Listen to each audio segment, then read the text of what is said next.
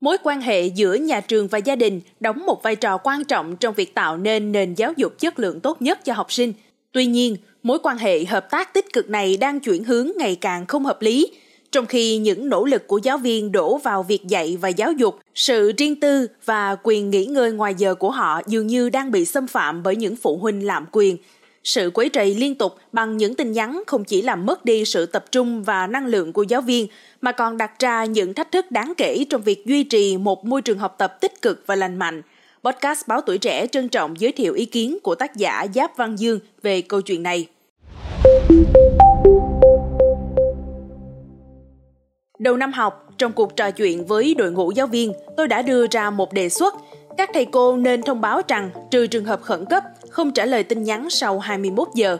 Gợi ý của tôi không chỉ là một quy tắc, nguyên tắc mà còn là một cố gắng nhỏ để giảm bớt gánh nặng đang đè nặng lên đôi vai của giáo viên, đặc biệt là ở những trường tư thục.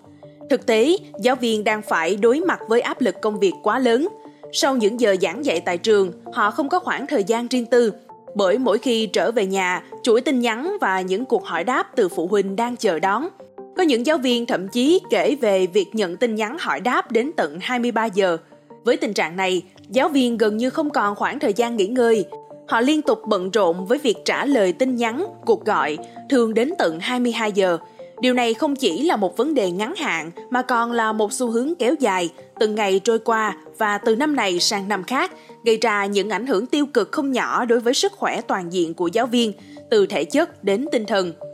Vậy nguyên nhân của hiện tượng này là gì? Sau nhiều quan sát và suy ngẫm, tôi nhận thấy xuất phát từ một số yếu tố chính. Trước hết, sự tiến bộ của công nghệ đã mở ra khả năng liên lạc giữa mọi người một cách dễ dàng và chi phí rẻ như chưa bao giờ.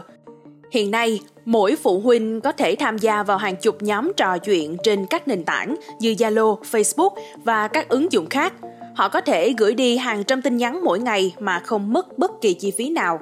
Sự thuận tiện này đã tạo nên một thói quen nhắn tin liên tục theo đúng nhu cầu và cảm xúc tức thì của mỗi người mà không đặt ra câu hỏi liệu việc này có ảnh hưởng đến người khác hay không.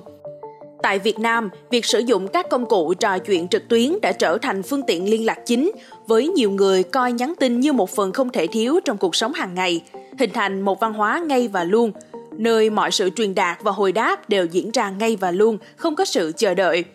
Văn hóa coi xã hội như một gia đình lớn và chiến thuật gia đình hóa mối quan hệ trong công việc làm cho việc gửi tin nhắn trở nên phiền toái hơn, bởi nó được xem là cách tạo ra sự thân thiết và gần gũi. Đặc biệt, trong lĩnh vực giáo dục, nơi mà cả phụ huynh và giáo viên đều chia sẻ mối quan tâm chung về sự phát triển học thuật của con cái,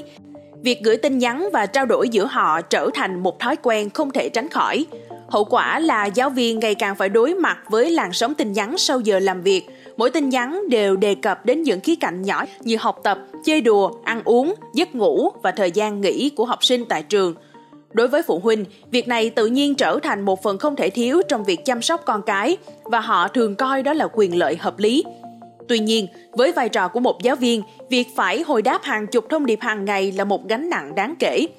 Hãy tưởng tượng bạn là một giáo viên và cũng có con, Mỗi buổi tối bạn phải trả lời hàng loạt tin nhắn từ các phụ huynh về tình trạng của học sinh. Những câu hỏi này đều xoay quanh những khía cạnh đời sống hàng ngày của các em và trách nhiệm với công việc của bạn là phải đáp ứng chúng. Điều này không chỉ là một áp lực lớn mà còn tạo ra một tình trạng căng thẳng liên tục. Thứ hai, áp lực từ dư luận trên mạng xã hội đang ngày càng đặt ra thách thức lớn cho giáo viên và nhà trường –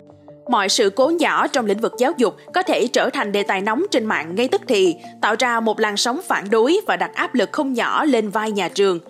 Những người đăng thông tin trực tuyến có thể không thấu hiểu rõ hậu quả mà họ đang tạo ra và hành động chia sẻ trong các diễn đàn hay trang mạng xã hội thường chỉ là sự bộc phát cảm xúc tạm thời mà họ không nhận ra đó có thể là ngọn lửa bén lửa, đốt cháy một khu rừng toàn bộ. Con người với xu hướng thích những tin tức giật gân, tiêu cực và dễ bị thổi phồng, biến tướng những sự kiện nhỏ trở thành những hiện tượng nổi bật khi xuất hiện trên mạng xã hội. Với tâm lý đám đông của người Việt Nam, sự hứng thú lan truyền nhanh chóng, biến những vấn đề nhỏ trong lĩnh vực giáo dục thành những cơn bão truyền thông đầy cuồng nộ, có thể cuốn trôi bất cứ cá nhân hoặc tổ chức nào. Một số cơ quan quản lý nhà nước, thay vì duy trì quyết định chính trị và quản lý dựa trên lợi ích cộng đồng, ngày càng chạy theo ý kiến công cộng sự lo ngại về việc bị cuốn vào cơn lục thông tin truyền thông khiến họ thường xuyên áp dụng biện pháp hành chính đối với các cơ sở giáo dục, thậm chí từ những sự cố nhỏ nhất. Điều này tạo ra một hiệu ứng lan truyền, biến một vấn đề nhỏ thành một cuộc khủng hoảng truyền thông và sau đó leo thang thành một khủng hoảng sinh tồn. Do đó, giáo viên và nhà trường đối diện với nỗi lo sợ về việc phụ huynh đăng tin và tạo áp lực trên mạng xã hội. Thứ ba, sự chặt chẽ và khắc khe trong quản lý và giám sát của nhà trường đang trở thành một hiện thực ngày càng khó né tránh. Nguyên nhân chính của điều này là việc áp dụng các kỹ năng quản lý doanh nghiệp vào lĩnh vực giáo dục, một xu hướng phổ biến đã biến đổi cách mà giáo viên được theo dõi. Sự sử dụng các hệ thống thông tin và camera giám sát không chỉ tại trường mà còn ở những nơi làm việc khác đã đặt giáo viên dưới sự kiểm soát chặt chẽ của nhà trường – mỗi tin nhắn của phụ huynh vào buổi tối có thể trở thành nguồn thông tin ngay lập tức cho hiệu trưởng và nếu không có giải đáp hài lòng, chỉ trong vài giờ, thông tin đó đã có thể lan truyền. Điều này khiến cho giáo viên không dám phó mặt, ngay cả khi đã kết thúc giờ làm việc và đã về đến tổ ấm. Trong bối cảnh áp lực từ dư luận và sự kiểm soát từ các cơ quan quản lý, việc giám sát giáo viên không chỉ trở nên tự nhiên mà còn được coi là một phần không thể thiếu trong quản lý rủi ro của nhà trường. Nếu bạn là một giáo viên, việc tuân thủ trở nên tất yếu và không có khả năng phản đối. Thứ tư, xu hướng coi giáo dục như một dịch vụ đã ngày càng trở nên phổ biến, khiến cho phụ huynh và học sinh tự thấy mình có quyền đòi hỏi những dịch vụ và chăm sóc như bất kỳ ngành dịch vụ nào khác. Đặc biệt, ở các trường tư thục, tâm lý khách hàng là thượng đế trở thành chủ thể không chối từ. Ngay từ thỏa thuận nhập học, nhiều trường đã đặt ra các điều khoản rõ ràng về việc cung cấp hoặc tạm dừng dịch vụ giáo dục cho học sinh – Tuy nhiên, thực tế là giáo dục không thể chỉ là một dịch vụ thuần túy. Chất lượng giáo dục không chỉ phụ thuộc vào nhà trường, tức là bên cung cấp dịch vụ giáo dục, mà còn nhiều vào sự hợp tác tích cực từ phía học sinh và gia đình. Mặc dù điều này có ý nghĩa to lớn, nhưng ít phụ huynh hiểu đúng và đầy đủ về điều này. Ít nhà trường cũng đã không giải thích rõ điều này cho phụ huynh, dẫn đến việc áp dụng một giải pháp an toàn, khách hàng là thượng đế, một quan điểm được coi là chuẩn mực vàng trong quá trình tương tác nếu trong các lĩnh vực kinh doanh khác, quan điểm khách hàng là thượng đế có thể phản ánh đúng, thì trong giáo dục, đây là một quan điểm có thể mang theo nhiều nguy cơ. Theo một khía cạnh nào đó, phụ huynh thậm chí cũng đang đóng vai trò như người cung cấp dịch vụ giáo dục trong không gian gia đình cho con cái. Nhưng nếu cha mẹ tự xưng là thượng đế của con, liệu hậu quả sẽ như thế nào? Với giáo viên ở các trường công, vì mức lương cơ bản thường thấp so với mức trung bình xã hội, họ phải tìm cách để tăng thu nhập, chủ yếu thông qua việc giảng dạy thêm cho học sinh của chính mình. Do đó, nhiều giáo viên đã tự chủ chăm sóc khách hàng của họ. Điều này tạo ra một xu hướng chung rằng giáo viên phải luôn sẵn lòng chăm sóc khách hàng, cả trong lĩnh vực công việc và cá nhân. Nguyên tắc ai trả tiền, người đó có quyền trở thành quy luật cơ bản trong nền kinh tế thị trường. Tất cả những điều này đặt nền tảng cho sự xuất hiện không tránh khỏi của một đối tượng mới trong giáo dục, phụ huynh quyền lực. Ngày xưa, tâm lý chung của phụ huynh thường là chăm sự nhờ thầy, nhưng ngày nay với nhiều phụ huynh đã trở thành chăm sự nhờ tiền. Đây là một bi kịch lớn của hệ thống giáo dục. Vậy đâu là giải pháp cho vấn đề này? Tôi tin rằng giải pháp cho thách thức này phải bắt nguồn từ việc chúng ta nhìn nhận đúng bản chất của giáo dục – đó không chỉ là việc cung cấp dịch vụ cho người học, mà trên hết là việc khám phá và khuyến khích sự trưởng thành tự nhiên của các em. Sự trưởng thành này không thể được mua bằng tiền, mà chỉ đến thông qua sự tích cực tham gia của học sinh, sự hướng dẫn từ thầy cô và sự hỗ trợ từ gia đình.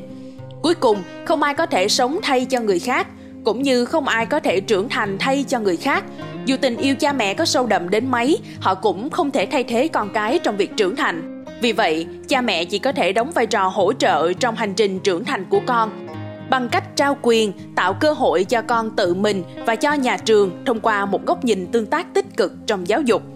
Khi đó, không còn sự chia rẽ giữa người cung cấp dịch vụ và người thụ hưởng,